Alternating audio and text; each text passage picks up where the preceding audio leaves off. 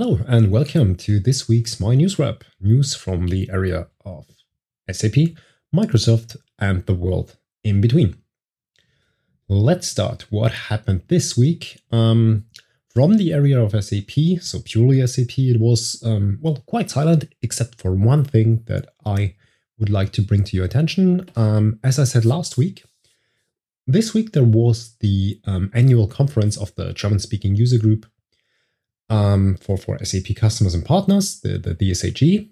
It was completely virtual, again, unfortunately, called now DSAG Live.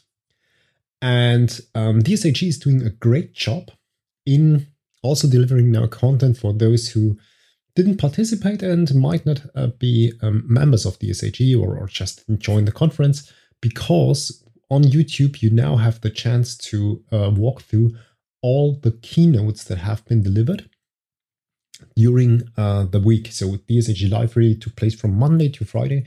Every day there have been keynotes, at least one. And all of them are now available. Um, I think not all, most of them as of today are available on the uh, channel within the uh, playlist that I've referenced within the show notes. So um, anyway, quite some stuff to, to catch up. Uh, take a look at that one if you're interested in. I really, I have not seen all of them.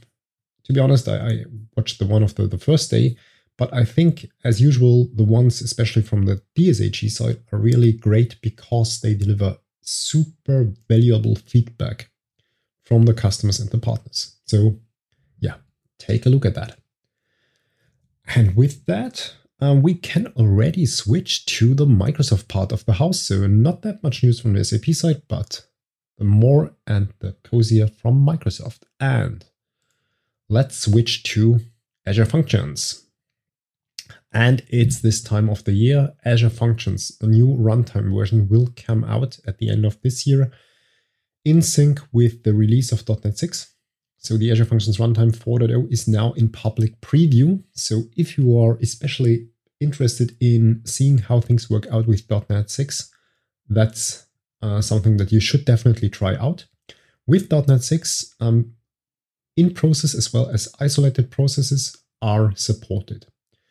Um, I think there are some constraints constraints with respect to the isolated process. I don't think that this one supports uh, durable functions, um, but definitely uh, worth taking a look at. And what's also important, um, not only taking a look at the announcement block, so what's new, what's what's uh, coming up, but also taking a look at the section what are the the planned breaking changes. So I also referenced the announce the official announcement block within the show notes.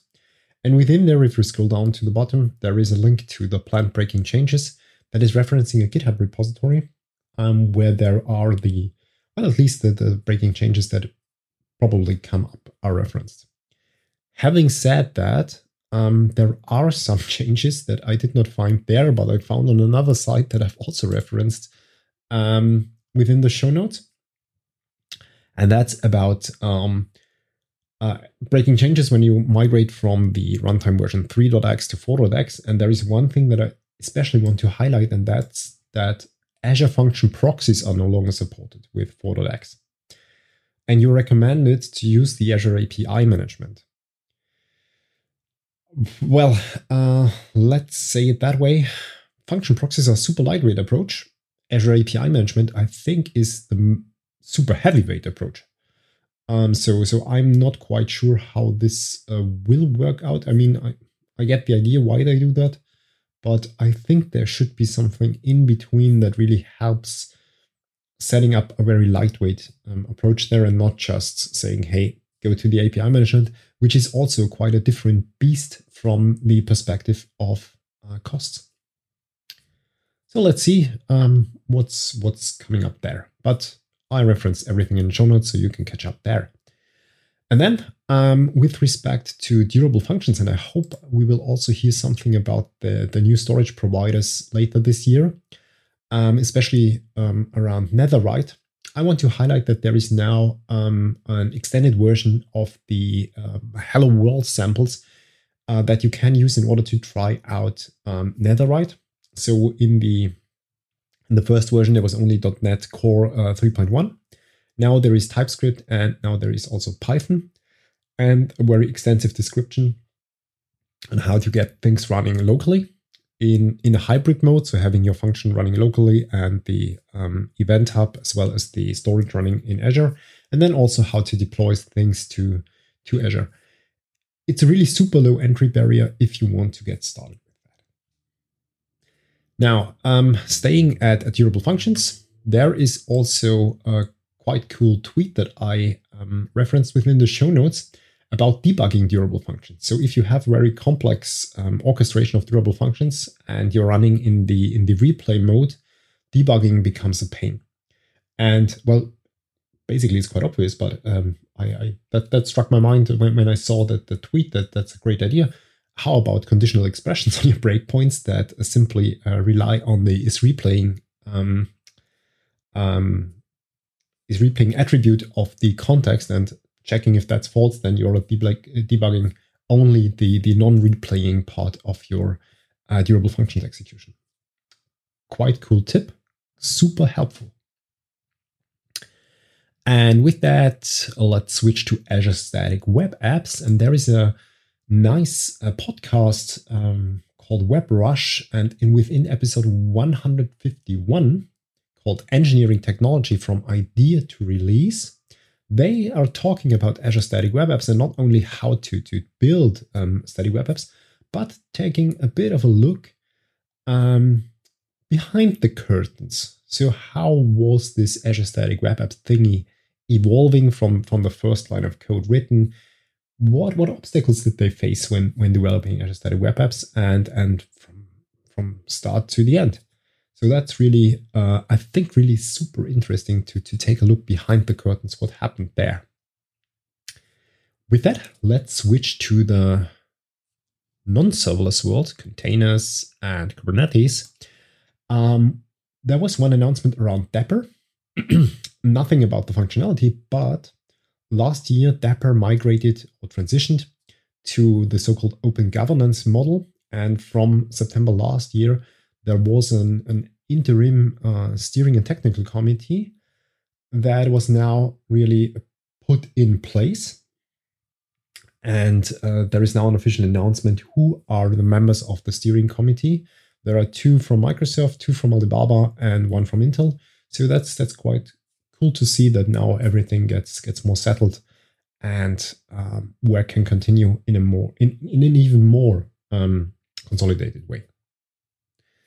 With that, let's go to Kubernetes. And I want to highlight um, a newsletter that was announced this week by Pixel Robot, or Richard Hooper, how he's called in, in real life, um, from the UK, um, who is doing a lot of work around cloud native and especially AKS. I, I have referenced him already several times within this podcast. And he has now brought up a bi-weekly newsletter around everything um, AKS and, and Azure and Kubernetes. I think definitely worth uh, subscribing to that to that one.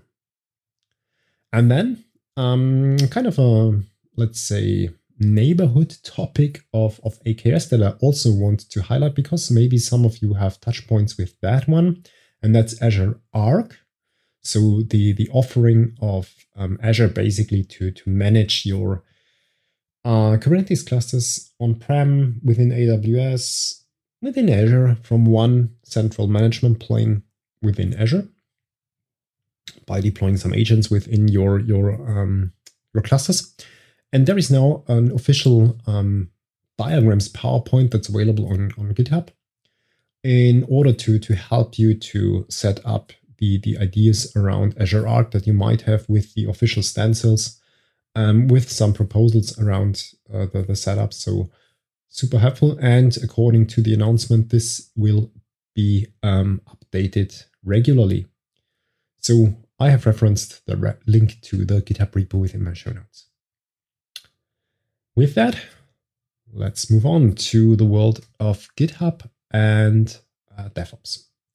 First, I would like to highlight two GitHub shorts. Um, first one is about setting up code spaces because the question naturally arises if I have this web based development environment that has to be spun up somewhere. Uh, how long does it take?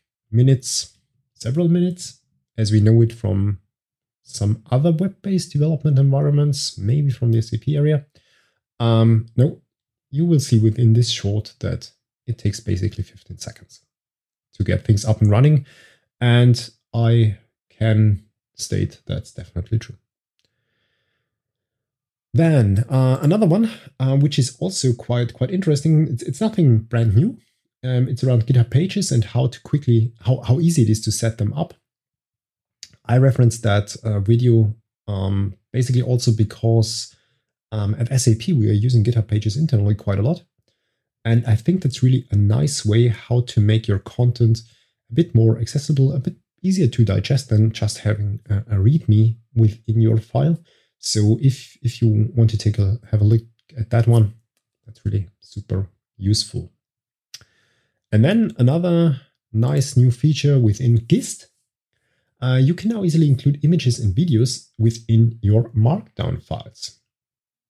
So that's um, also, I think, super helpful, um, especially if you start to use Gist as an as an a replacement for your your notepad or whatsoever you have in order to, to take your notes. So that's that's really a nice new feature.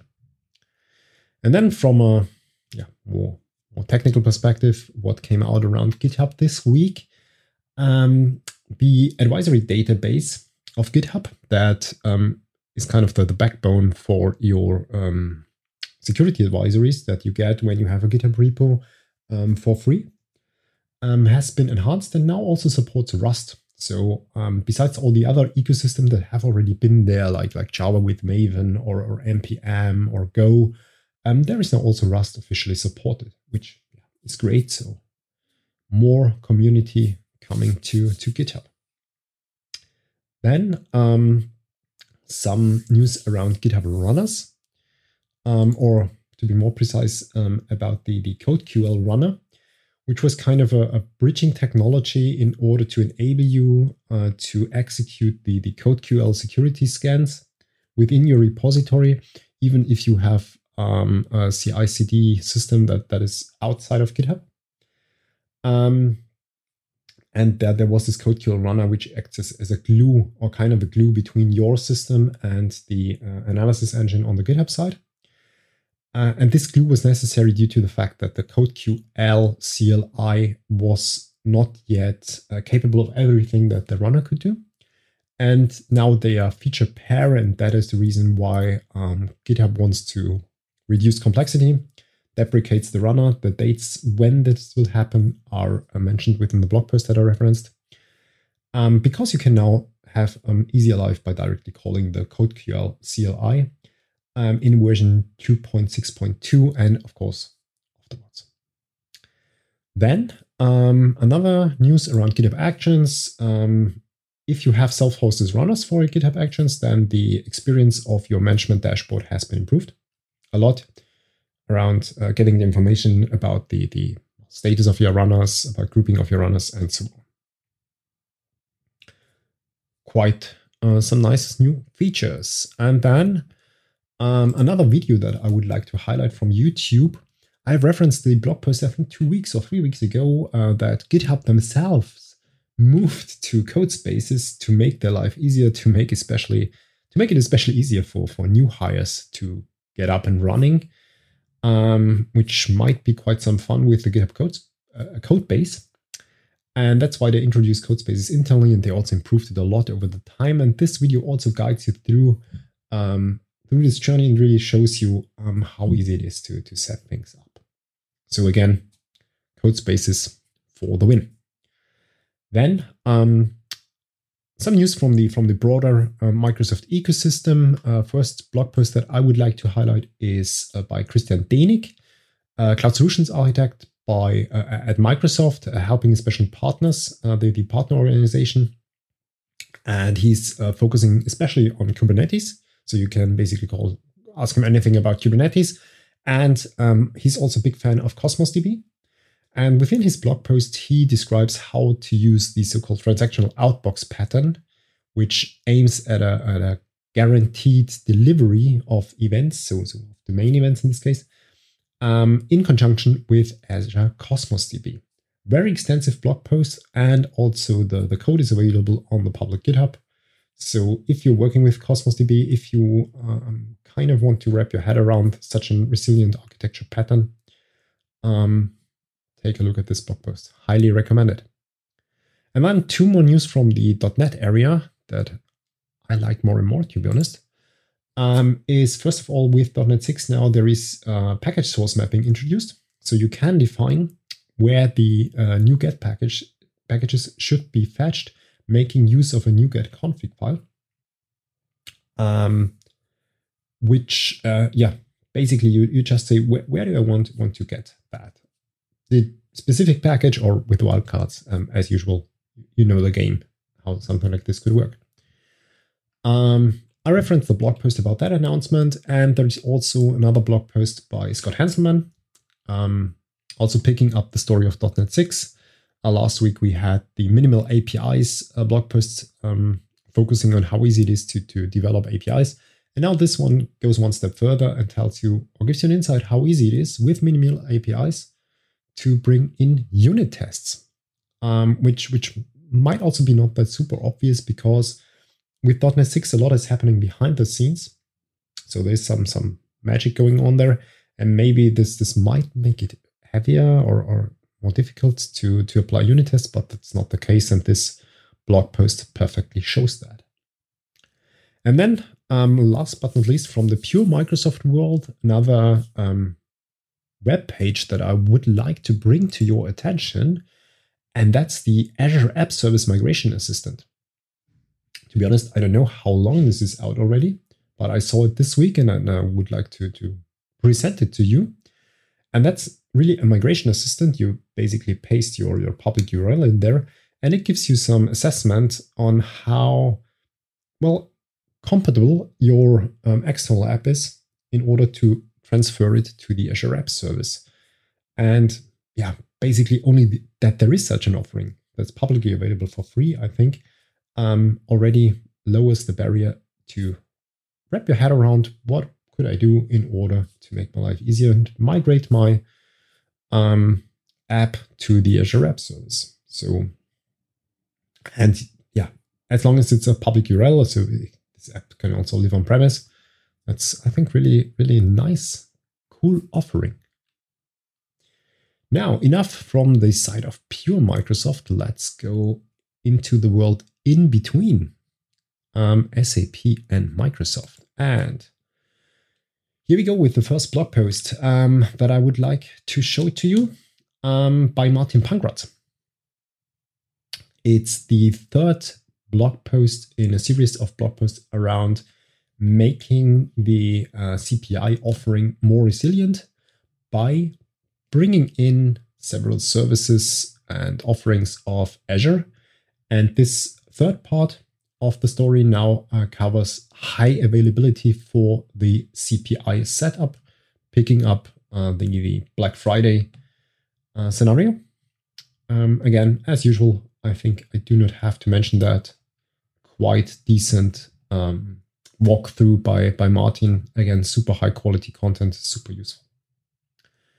And as every Saturday, we have a new edition of the SAP on Azure video podcast um, with a lot of news around uh, the area of SAP and, and, Microsoft, of course, and with the focus topic on uh, Bernhard Fries, who is member of uh, the uh, German V team, so supporting customers and partners to gain speed in their journey to um, SAP on Azure. Um, yeah, if you're interested in that, if you want to really have also a bit of more, not only technology, but also a bit more this this interview uh, kind of of thingy, um, I think that one's worth watching. And then um, one one last blog post from the uh, Microsoft Graph developer blog that I would like to, to bring to your attention.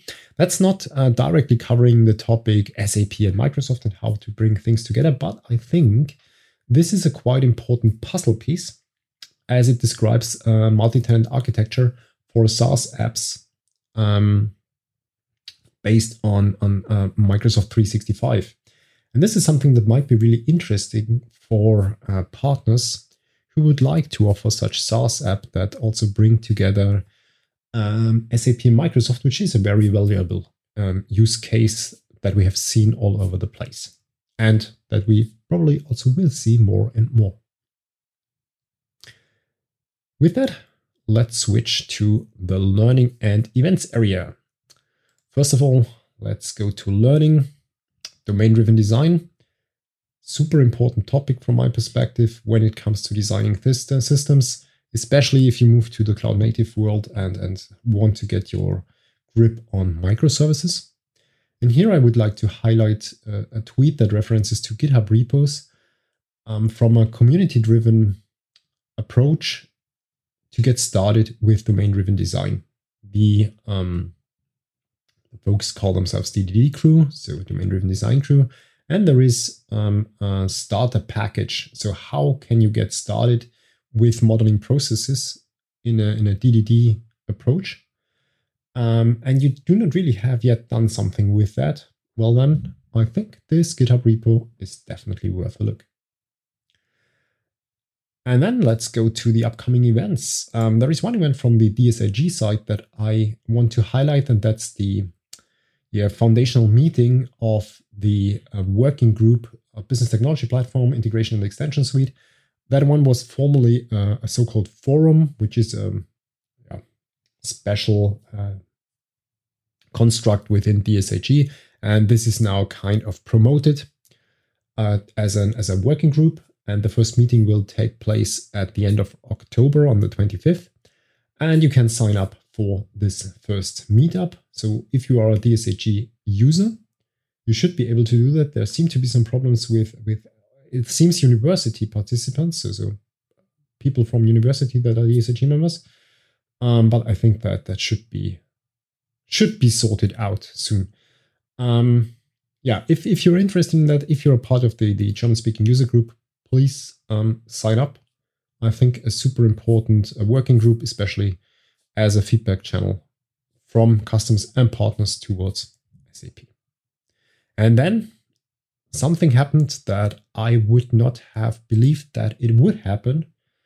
The OpenSAP course on building applications on SAP BTP with Microsoft services, I think it was called different at the, at the very start, is now announced again for November this year. So it should happen last year, I think also around September, October, November, something that time frame was postponed without without further further ado, um, and is now again coming up. As you can think of, um, I mean, it was I guess then recorded approximately at the beginning of 2020, so it's not um, super up to date with respect to the SAP BTP services but I think it's still worth uh, watching as, the, the concepts basically stay the same how to bring those two worlds together. Hopefully, this time it will stay. Then, um, Azure Functions Live is back. So, after a long period of not being there, I guess with the function worker runtime 4.0, there is something to talk about. On September the 27th, there will be um, a new edition and I've referenced the uh, tweet of Anthony within the show notes. So if you are in the Azure Functions world, I think that's definitely worth watching.